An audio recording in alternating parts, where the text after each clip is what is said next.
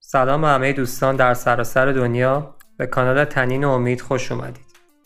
این کانال برای همه کسایی هستش که وقت خوندن کتاب ندارن ولی دوست دارن معلومات خودشون رو بالا ببرن. با دیدن چند دقیقه ویدیو از خلاصه مهمترین کتاب های جهان آگاه می‌شوید. از صفحات اجتماعی ما دیدن کنید و دکمه subscribe رو برای در جریان بودن از مطالب ما کلیک کنید. ناپولین هیل یه نویسنده و خبرنگار بود که در بین ساله 1883 تا 1970 زندگی میکردش. برای انجام مصاحبه پیش آندره کارنگی رفت که یکی از ثروتمندترین کارآفرینای دنیا بود. آندره کارنگی وقتی کنجکاوی پیش از حد هیل را در مورد موفقیت متوجه شد بهش پیشنهاد داد که با توجه به نفوذش شرایطی را فراهم بیاره که ناپولین با 500 نفر از افراد موفق آمریکا مصاحبه کنه و از مجموعه صحبت این افراد کتابی منتشر بشه که به درد نسل جوان آمریکایی بخوره تا راحتتر موفق بشن به این ترتیب هیل موفق شد با افرادی مثل هنری فورد، ادیسون، گراهام بل و خیلی از افراد موفق دیگه صحبت کنه و کتابی را در 250 صفحه به اسم بیاندیشید و ثروتمند شوید را نوشت که از آن زمان تا حالا به عنوان محبوب ترین کتاب self-help در جهان شناخته میشه. و همچنان جزو کتاب های پرفروش هستش. این کتاب بارها در ایران چاپ شده ولی من مطمئن هستم که افراد خیلی زیادی این کتاب را هنوز نخوندن و یا از محتوای آن با خبر نیستن.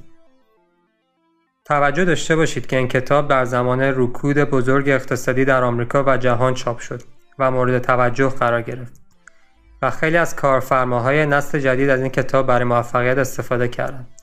برای کسایی که نمی‌دونن رکود بزرگ چی بود رکود بزرگ در سال 1929 در آمریکا و با سقوط بورس در آمریکا به دلایل مختلف آغاز شد و به مدت ده سال در آمریکا و اکثر کشورهای جهان این رکود بزرگ ادامه داشتش که از آن به عنوان بزرگترین رکود قرن بیستم یاد می‌کنن در آن سالها نرخ بیکاری در آمریکا بالای 25 درصد بود. این کتاب خوانندگان را در مسیر 13 قدمی برای رسیدن به ثروت هدایت می‌کند. قدم اول خواستن. نه منظورم امید نیست. منظورم آرزو هم نیست. منظورم واقعا اینه که چیزی رو که می‌خواهید به دست بیارید واقعا بخواهید که به دست بیارید. احتمالا این مهمترین قدم برای رسیدن به ثروت هست که نویسنده در فصل اول کتاب قرار داده و راجع بهش صحبت کرده. شش قدم برای تبدیل خواسته به ثروت که توسط هیل تعریف شده موارد زیر هستند اول بدانید که به چه مبلغی می خواهید برسید. دوم، مشخص کنید که برای رسیدن به هدف خود چه چیزی را باید بدهید تا فدا کنید. سوم، تاریخ دقیق رسیدن به پول مورد نظر خود را مشخص کنید. چهارم، برنامه قطعی برای اجرای برنامه خود بریزید و شروع به اقدام کنید. پنجم، مبلغ مورد نظر خود، زمان به دست آوردن آن و برنامه خود را یادداشت کنید. مثلا من می‌خواهم یک میلیارد تومن تا ماه شهریور سال 1398 توسط فروش اجناسم داشته باشم. ششم جمله که در قدم پنجم نوشتید را دو بار در روز تکرار کنید ولی توجه کنید که کاملا با احساس این کار را انجام بدید. قدم دوم ایمان وقتی صحبت از ایمان میشه ما فقط به یاد مذهب و مراسم مذهبی میفتیم ولی ایمان یه احساس قوی در مورد باوره ماست. چه باوری راجع به خود و زندگی خود دارید؟ آیا ایمان شما یک ایمان مناسب نسبت به خودتون و زندگیتون هست و یا دچار ایمان وارونه شدید که بر پایه ترس هستش؟ محدودیت ذهن ما همان محدودیتی است که ما برای آن در نظر می‌گیریم. فقر و ثروت هر دو نشد گرفته از ذهن ما هستند. ایمان مهمترین عنصر ذهن ماست. وقتی ایمان با اندیشه در هم میآمیزد، ذهن نیمه هوشیار بیدرنگ ارتعاشان را متوجه میشه. اگر به این صورت است شما می‌تونید باور خودتان را با کمک جملات تأکیدی، تلقین و تکرار عوض کنید. این تکرارها و تلقین ها باعث عوض شدن باورهای شما به مرور زمان و در نهایت ایمان شما میشه. مطالب مرتبط با ایمان ما را با مفهوم تلقین به خود آشنا کرد که قدم سوم از قدم سیزدهم است. توسط تلقین و تکرار جملات تأکیدی و باور آنها و اینکه باور داشته باشید که همکنون به خواسته خود رسیده اید قدم بزرگی را به سوی موفقیت برداشتید چون با تکرار این جمله ها ذهن نیمی هوشیار شما باور کرده که شما می‌تونید موفق و ثروتمند بشید. پس توجه کنید که وقتی در قدم های ششگانه خواستن به رسیدن جمله دقیق تأکیدی خود را نوشته اید حتما احساس مثبت و باور را به انگام تکرار این جمله ها فراموش نکنید. قدم چهارم دانش تخصصی کدام را ترجیح می‌دید؟ اینکه ده تا شغل داشته باشید و ساعتی ده هزار تومن از هر کدام درآمد داشته باشید یا یک شغل داشته باشید که ساعتی صد هزار تومن درآمد دارید. جواب این سوال مخصوصا در دنیای تخصصی امروز ما را به این نتیجه میرسونه که باید در یک زمینه در زندگیمون متخصص بشیم یادگیری یک تخصص و یا یک فن جدید در دنیای امروز بسیار ساده تر از سالهای قبل است. و اون هم فقط به خاطر دسترسی به اینترنت است. که این توانایی را به ما میده که فن و یا تخصص جدید را به راحتی یاد بگیریم. پس سعی کنید که یک فنی که بهش علاقه دارید رو یاد بگیرید و در آن بهترین باشید.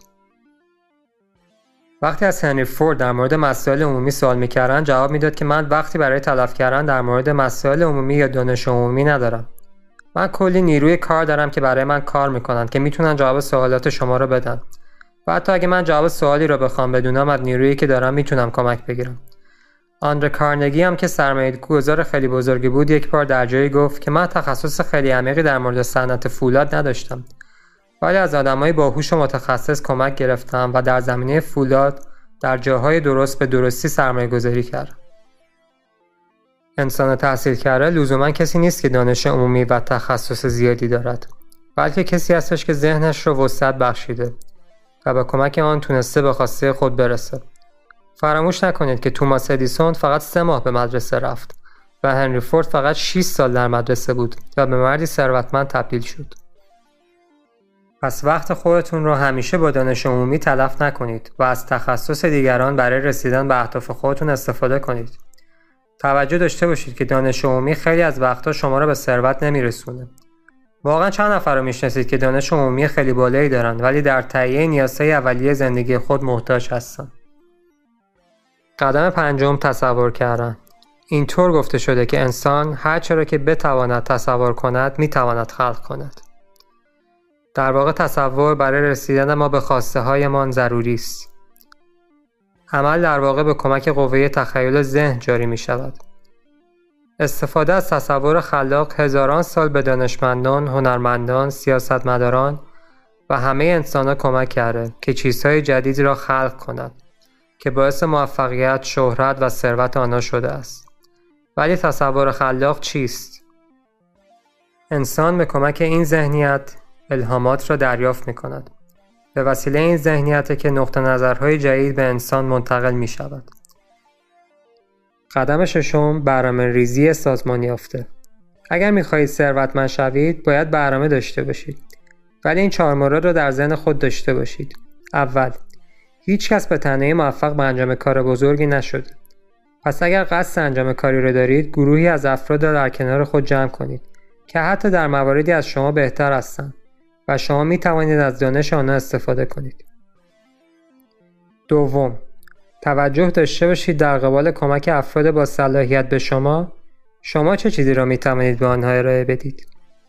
سوم اگر یک گروه را برای رسیدن به برنامه خود تشکیل داده اید با اعضای گروه خود حداقل هفته دو بار میتینگ داشته باشید.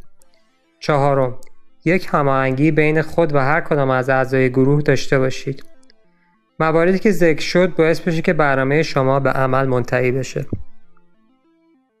نکته مهم اگر برنامه شما جواب نداد و براتون برای رسیدن به هدف کار نکرد یه برنامه دیگه جایگزین کنید و آنقدر این برنامه ها را عوض کنید تا در مسیر درست برای رسیدن به موفقیت قرار بگیرید.